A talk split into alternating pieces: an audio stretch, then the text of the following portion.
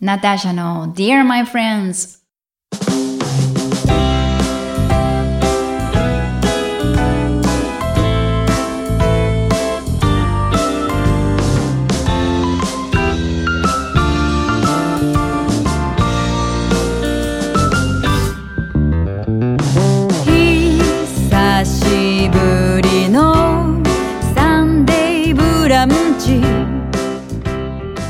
さんこんにちは。ナターシャです、えー、すっかり夏になってしまいました。まあしまいましたというかね夏が好きな方もいらっしゃると思いますが。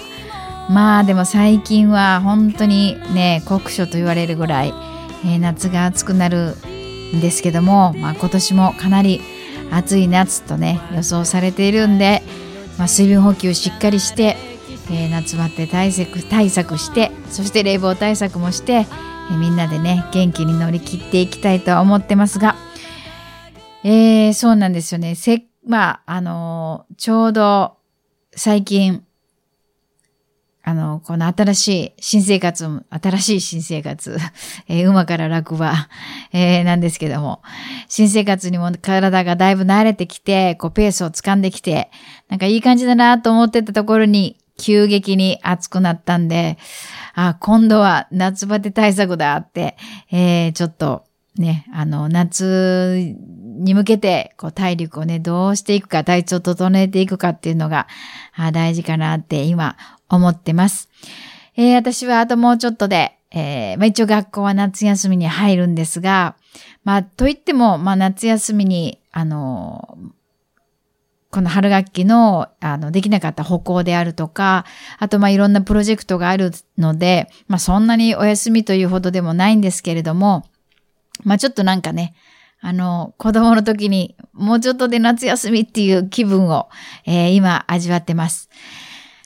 まあ、あの、普段学校がある時には自分の練習とか、まあ、ピアノの練習とか、もっともっとしたいなって思ってても、ちょっとなかなか、あの、自分の思うほどはできないんで、まあ、しっかり夏に、えー練習したいなって思っているんですが、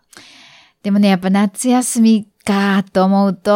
あ、もうちょっとだけでいいから、弾丸ツアーでいいから、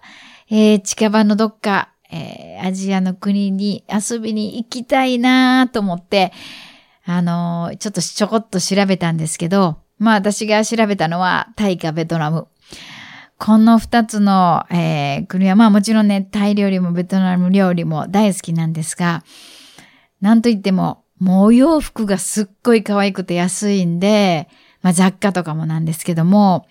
もう夏のお洋服は絶対アジアで買うというか、もうね、ジーンズとか暑くて履けないんですけど、ベトナムとかでタイ、ベトナムやタイで買ったお洋服は、もう本当に涼しくって、で、なおかつ、すごいこうデザインが可愛いんで、もう大好きなんで、いつももう着てるんですけども、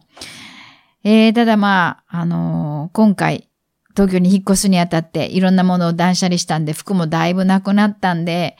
いやー、夏の洋服がないと思ってね、えー、ちょっと買い物にも行きたいしなーと思ってたんですが、まあちょっとね、やっぱりやることがいっぱいなんで、えー、まあそのやることが全部できた最後の週ぐらいに行けたらなと思ってますが、まあ今のところは、えー予定はありません。まあ皆さんもね、なんか夏といえば、なんか予定をね、立てたりするんじゃないかなと思うんで、でもね、その予定を立てる、こう、ワクワクした気持ちってね、楽しいですよね。えー、そんな感じで今、えー夏休みを間近に、また、あの、課題に、えーいろいろ頑張っているんですけれども、でも、えー考えたら、この、うーん、まあ、賞味2ヶ月ほどなんですけれども、えー今までできなかったことがいろいろできたな、できる、まあ、できるというか、えーそのもちろん完璧にはできないんだけど、いろんなことができるようになりました。えーっと、まあ、そうですね。あの、楽譜の作成ソフトとかも、まあ、いつかはちょっとやんなくっちゃなと思ってたんですけど、まあ、あんまりそういうもうコンピューター関係とかが好きじゃないから、必要に迫られないとやらないし、えー、まあ、こう、いつも頭の片隅にありながら、でもなーって思ってたんですが、えー、今回、まあ学校で、その楽譜制作、作成ソフトのクラスとかも取ったりしたんで、で、たくさんのこう作曲をする、あの、課題をね、提出しなければいけなくて、で、やっぱりもう手書きをするなら、本当にこう定規使って綺麗に書かないと、えー、いけない。もう、今まで私が書いてたような譜面じゃ全然ダメなんで、でもその手書きをすることを思ったら、そうすると頑張って使いこなした方がいいかなと思い、えー、購入して、で、えー、今使ってます。まあやり出したら本当に便利で、まあ結構面白くて、なんか、あの、意外と楽しいなって、えー、思ったりしてますけども、そういうこととか、まあその一つなんですけれども、まあ作曲とか編曲も、あのー、ね、今までは、えっと、自分のまあ、えー、詩を作り、オリジナル曲っていうのは詩を作り、まあ、メロディーを作り、コードを作り、で、それからアレンジャーの人にお願いして作ってもらってたんですが、まあ今は、もう今、こう、学校でね、勉強してることっていうのはそういったアレンジ、自分でアレンジするっていうことも勉強してるんで、そういったことをしたりとか、えー、なんか、まだまだすべて、初めの第一歩ぐらいなんだけども、考えると、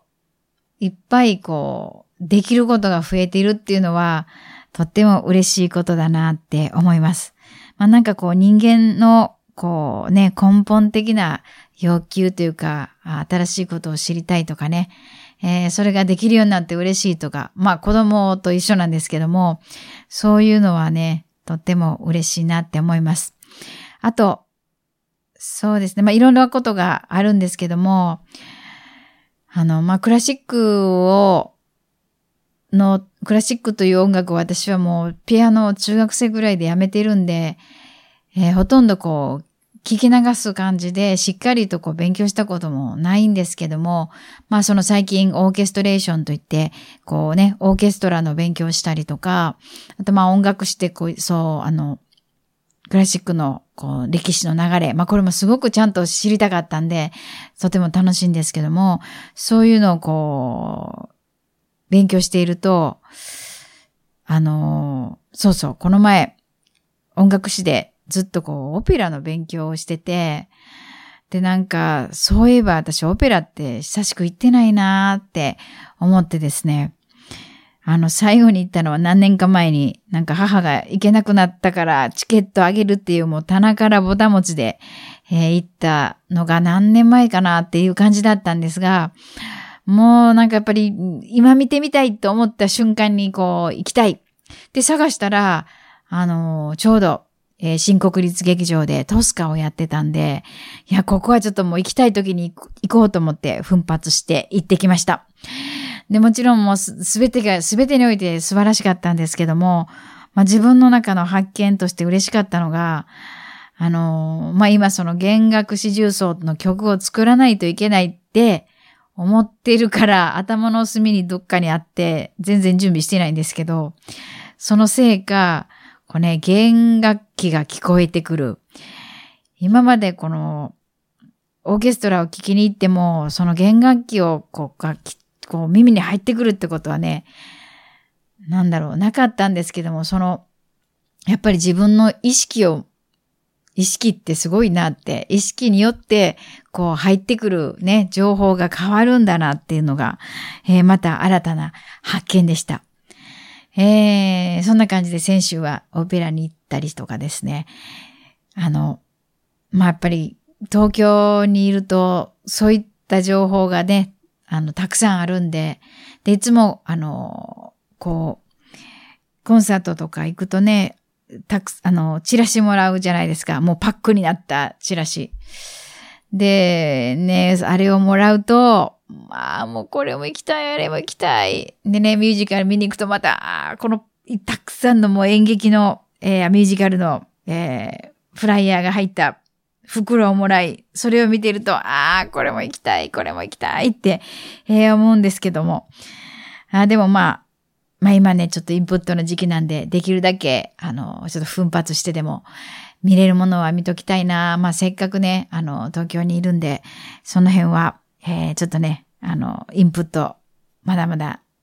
今年はしていきたいなって思ったりしています。えー、なんかそんな感じで、今日は夏休みの抱負みたいなお話になりましたけれども、えー、しっかりこの夏も、あのね、体調に気をつけて、それで、えー、まあね、自分の、こう、思っているようなことができるように、えー、や、なんかそんな夏にしたいなと思ってます。まあね、あの、小学校やの時の、この、最終、最終日にこう、宿題をか駆け込むような、あそんな夏休みにはならないように、えー、したいなと思ってます。ねえ、もうあの、なんか、日記とかね、何日分もよく、えー、最終日に書いたりしましたけれども、まあでもね、もう私も大人なんで、えー、で、まあね、やりたいことの、まあ、学校って言ってもやりたいことは全部自分のしたいこと、えー、の学校なんで、しっかり計画立てて、えー、楽しく、そして、えー、一生懸命、なんかこう、一歩一歩進んでいきたいと思ってます。えー、皆さんも素敵な夏を過ごしてくださいね。では、聞いてくれてありがとう。Thank you for listening.